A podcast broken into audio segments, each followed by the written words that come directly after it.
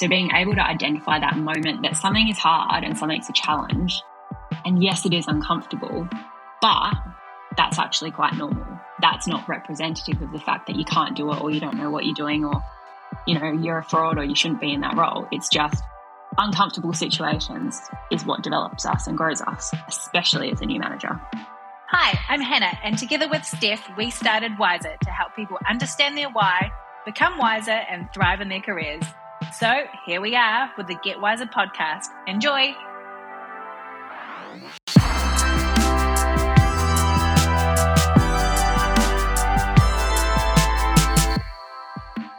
What are we here to talk about today? We are here to talk today about imposter syndrome. So, for those of you who may or may not have heard of imposter syndrome, we did a little Googling and care of Oxford Dictionary. Imposter syndrome is the inability to believe that one's success is deserved or has been legitimately achieved as a result of one's own efforts or skills. Now, hands up if you have been guilty of imposter syndrome. Note, both of our hands are up right now. So, you know, people in new roles often will attribute their career progression or promotion to luck rather than skill um, and often put a lot of pressure on themselves to be perfect or make sure their work is perfect. Now, I know in last week's episode, I did share a wise learning from my dad. Um, and here we are back again with some more wise words from from dad. So he always said to me, anytime I was like, hey, like, wish me luck, he would say, luck is the intersection of hard work and opportunity. So, dad, I know you're listening. Thank you very much for sharing those wise words. It's definitely something that I've carried on into my career and understanding, you know, recognizing my skill and where I've been recognized and that my success is from, again, that intersection of my hard work and opportunities. Thoughts, Steph? Mm, agree. I've heard that before as well. Luck follows hard work kind of hard to remember in the moment because often imposter syndrome comes with overwhelm. It's hard to stop yourself in the moment and go, no, I'm not just lucky. Like, I actually do know what I'm doing. And you hear that sometimes too. It's like, and I feel like it's really like uh, prevalent in Australia and New Zealand is that tall poppy syndrome, and people saying, "Well, she just got lucky," or "He just, you know, just got handed that on a silver spoon," and actually not recognizing what's celebrated about people is like their own hard work. And I think that's you know, we could do a maybe we park that and we talk about tall poppy syndrome in another episode because that could be a whole 30 minutes worth of listening. But, you know, thinking about examples of how imposter syndrome has like manifested itself in our careers and its impact on self confidence and performance. Mm. I've got two actually. So, talking about luck, I always was really guilty of thinking that like the only reason I was good in quotation marks at my job was because I was like really lucky to work on big clients, or I was lucky to work on a client that had lots of learning opportunities. Um, but the reality of that is the reason I got to continually work on clients like that was because I always made sure I delivered. It wasn't just because I was lucky. There always is a component of right place, right time. But if you work hard and you deliver on what you're meant to do, then you will get those opportunities. Um, another example, something I always used to do is I would always I would always think like why as a new manager oh this person's not gonna listen to me or not gonna believe what I'm saying like or they're not gonna you know take this seriously. And that was me thinking that. Um, so something I would always do was I would when I was explaining something to someone I would default by saying like oh well this is actually how you know my boss explained it to me so what I was doing was trying to create this like immediate authority with someone more senior had actually said this and this is why I'm saying it. Yeah. Not like, oh, this is my idea. It's oh actually, um, you know, my boss told me this, so, you know, um, the reality is I actually just whatever I said I just made up. Not as in I made up that it wasn't real, it was coming from you, but like you kind of yeah. like layered that in to establish Yeah, like, like the fictional situation yeah. of my boss told me was a fictional situation. You know, yeah. nine out of 10 times, my boss never told me that. I just thought it would make whatever I was going to say authoritative. And did it work? Sometimes yes, sometimes. Well, who knows really? Like, yeah. How am I to know what that other person was going to believe or not believe? I'll never Question. know. Question. When did you hmm. stop saying that? Um, or like what what did you have in your, what confidence did you build in yourself to let go of that piece? Yeah, good question.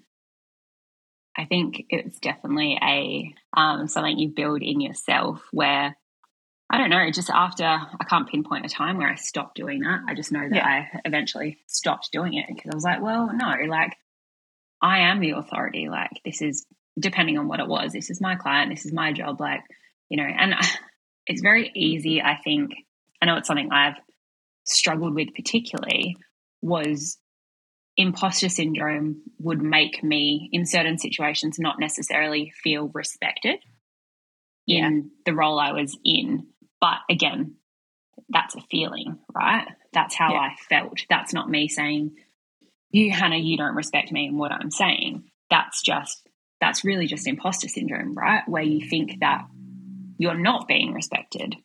But who knows? That's not, how can you ever know? So, yeah, I think I, along the way, just decided, like, no, I'm the authority. Like, if someone has a problem with it or they don't believe me, then they can go do the work and find out. That's that. I completely agree, and you know, it's it's that whole you know people project like their perception of the situation. I know for me, um, in particular, I I found myself in a manager role like quite young. Going to say ten years ago. It's going to show my age, but I was about twenty three, and I remember really struggling to sort of establish that confidence in myself because I was a young female in a leadership role leading some instances men that were older than me and having to you know be be the person that was you know leading from the front and i found i like i worked doubly hard to try like prove myself in that instance mm.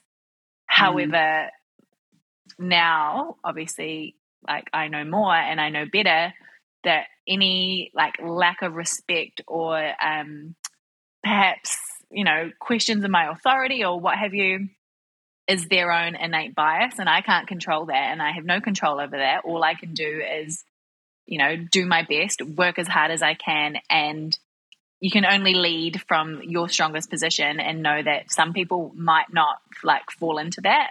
And it's, I mean, there's so many things that we could talk about. I'm kind of rambling here, but so many things that could be spoken about, like age and gender in that space. But I think as well, letting that go, let it like leaving that aside because that's not something I can control and that's someone else's stuff. Like, and really just working on my own confidence to make sure that I'm doing the best I can. Oh, exactly. And like, it's a really unique thing that you'll never actually know whether someone does or doesn't respect you, whether they believe you or don't believe you, whether they see you as an authority or don't see you as authority. Like you, that the individual will never ever know that. They yeah. I think as well too, it's like it's one of those things that quite often you don't you don't often learn how much of an impact you had on someone, like in a positive way, until you're no no longer leading them anymore, whether they've been promoted or they've exited the business. Like sometimes it's like when people leave, like they share like, oh, you know, you really helped me with X, Y, Z. And you don't know until after the fact and say oh in my head i thought that actually i wasn't doing a good job or i wasn't leading you in the way that you needed to be led but it's actually you've had you've had this profound impact on someone but they haven't shared it until like later down the line. So it's like oh okay if i actually just you know focused on myself and my confidence and my self-worth and my role then i all that noise would have been non-existent yeah. yeah and the other thing like as a new manager you can really like you can often second guess the way you handled a situation or the way you managed a situation or whatever. Mm. Um, and, and like, yeah, I, I won't give specific examples, but like, I can recall particular situations where I thought in myself I had managed it really, really badly. Only like, you know, whether it be a year or two years later on the down the track, someone involved was like, Yeah, I really like how you did that that time. And you know, there, there's me like two years on going, oof, remember that time I really was a bit of a shitty manager. But the person on the receiving end was like, oh, yeah, thanks. That really, you know, brought me into line in, in a really nice political, politically correct way. But yeah, it's just like, I guess imposter syndrome is just quite blinding where you just, you have this general belief that you're not doing it right. You don't know what you're doing. You're flying by the seat of your pants. You're just winging it. And that's what it is, isn't it?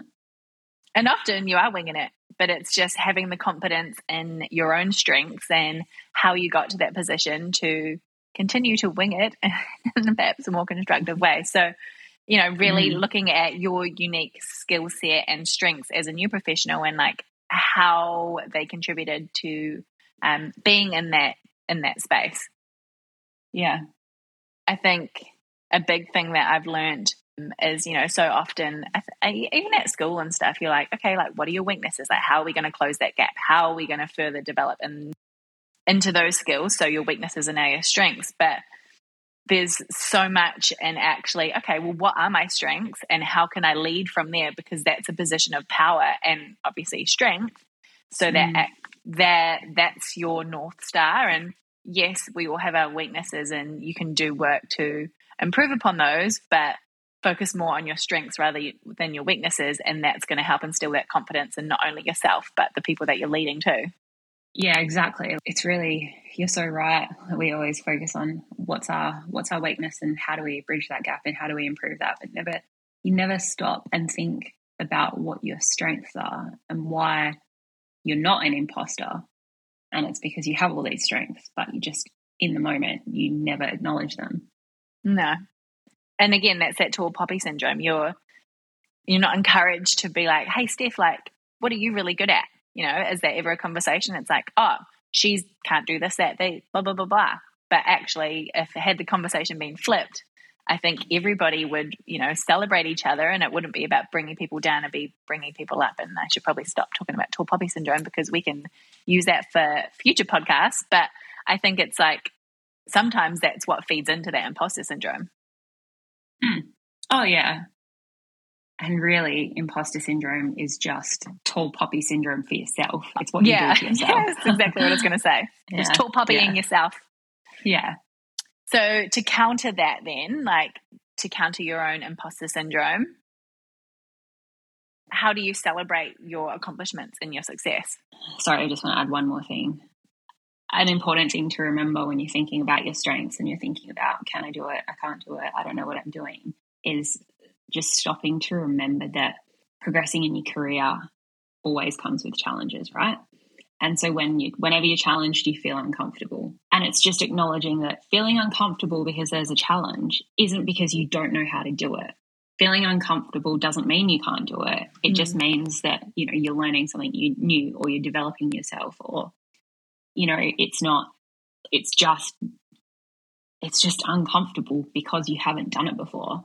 So being able to identify that moment that something is hard and something's a challenge, and yes, it is uncomfortable, but that's actually quite normal. That's not representative of the fact that you can't do it or you don't know what you're doing or, you know, you're a fraud or you shouldn't be in that role. It's just uncomfortable situations is what develops us and grows us, especially as a new manager.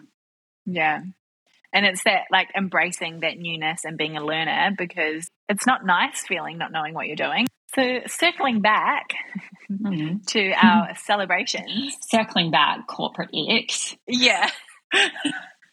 Just to pinpoint, corporate X, the word deep dive, circling back as per BHAG. Oh gosh, I haven't heard that in so long. Mm. Big, hairy, audacious goal.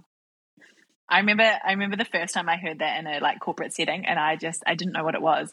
And I was too afraid yeah, to ask for, for quite some time. I'm like, what is this BHAG? No. See, I remember the first time again in a corporate setting, BHAG written up on, on a whiteboard. Yes, yes, it's exactly how it was. And me just sticking my hand up and going like, sorry, what does that mean? and having it explained to me in front of everyone actually turned out that 50% of the people. There's probably so many like, people that didn't know. What the hell is she talking about? Friggin' BHAG. There you go. Some Valuable side. lesson. Ask the, yeah. ask the question because 50% of people don't know what someone else is talking about. I was about to say, side note, like high chance you're not the only one with that question. So asking you, you're going to make a lot of people's days. So just to circle right back, I'm giving you that.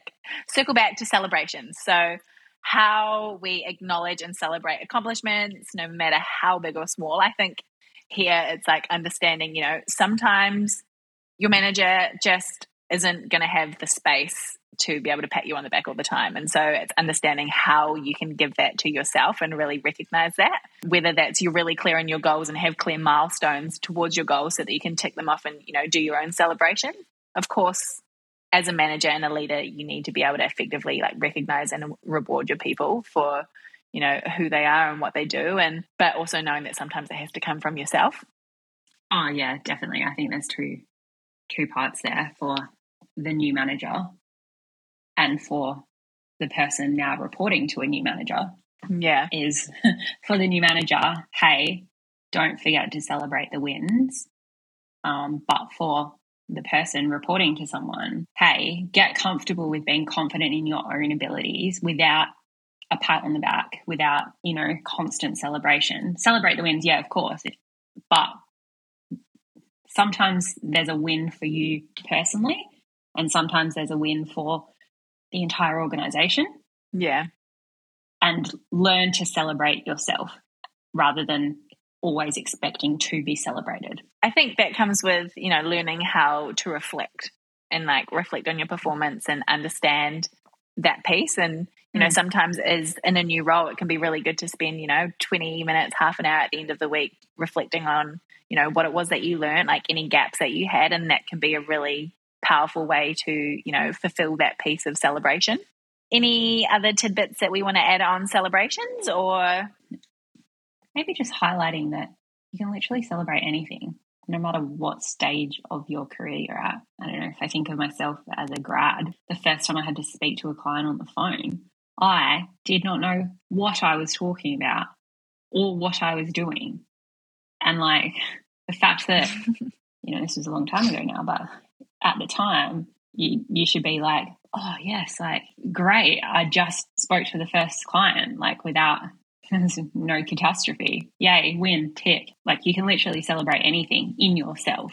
I didn't expect my manager to go, oh, pat on the back, good job, you spoke to a client, because they're like, you know, 10 years in, spoken to 100 clients. Well yeah. done. That's exactly. your job. But I guess yeah. that's just an example of celebrating yourself. I think so too, because you know something like that, for example, could first time two two people could have completely different relationships with that like new experience, and so recognizing like you know I'm going to celebrate myself because that was actually quite scary and quite confronting, and I did the thing.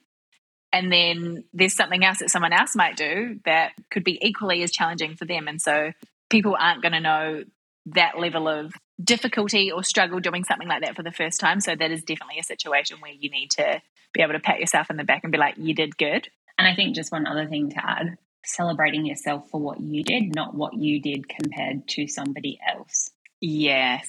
And that's that's a whole other conversation yeah. about comparison is the thief of joy. Um, but if you can't, if you're trying to celebrate yourself against other people, everybody's different. Everybody does things different ways. They do different things. If you're always comparing what you've done to someone else, you're going to go insane. Yeah.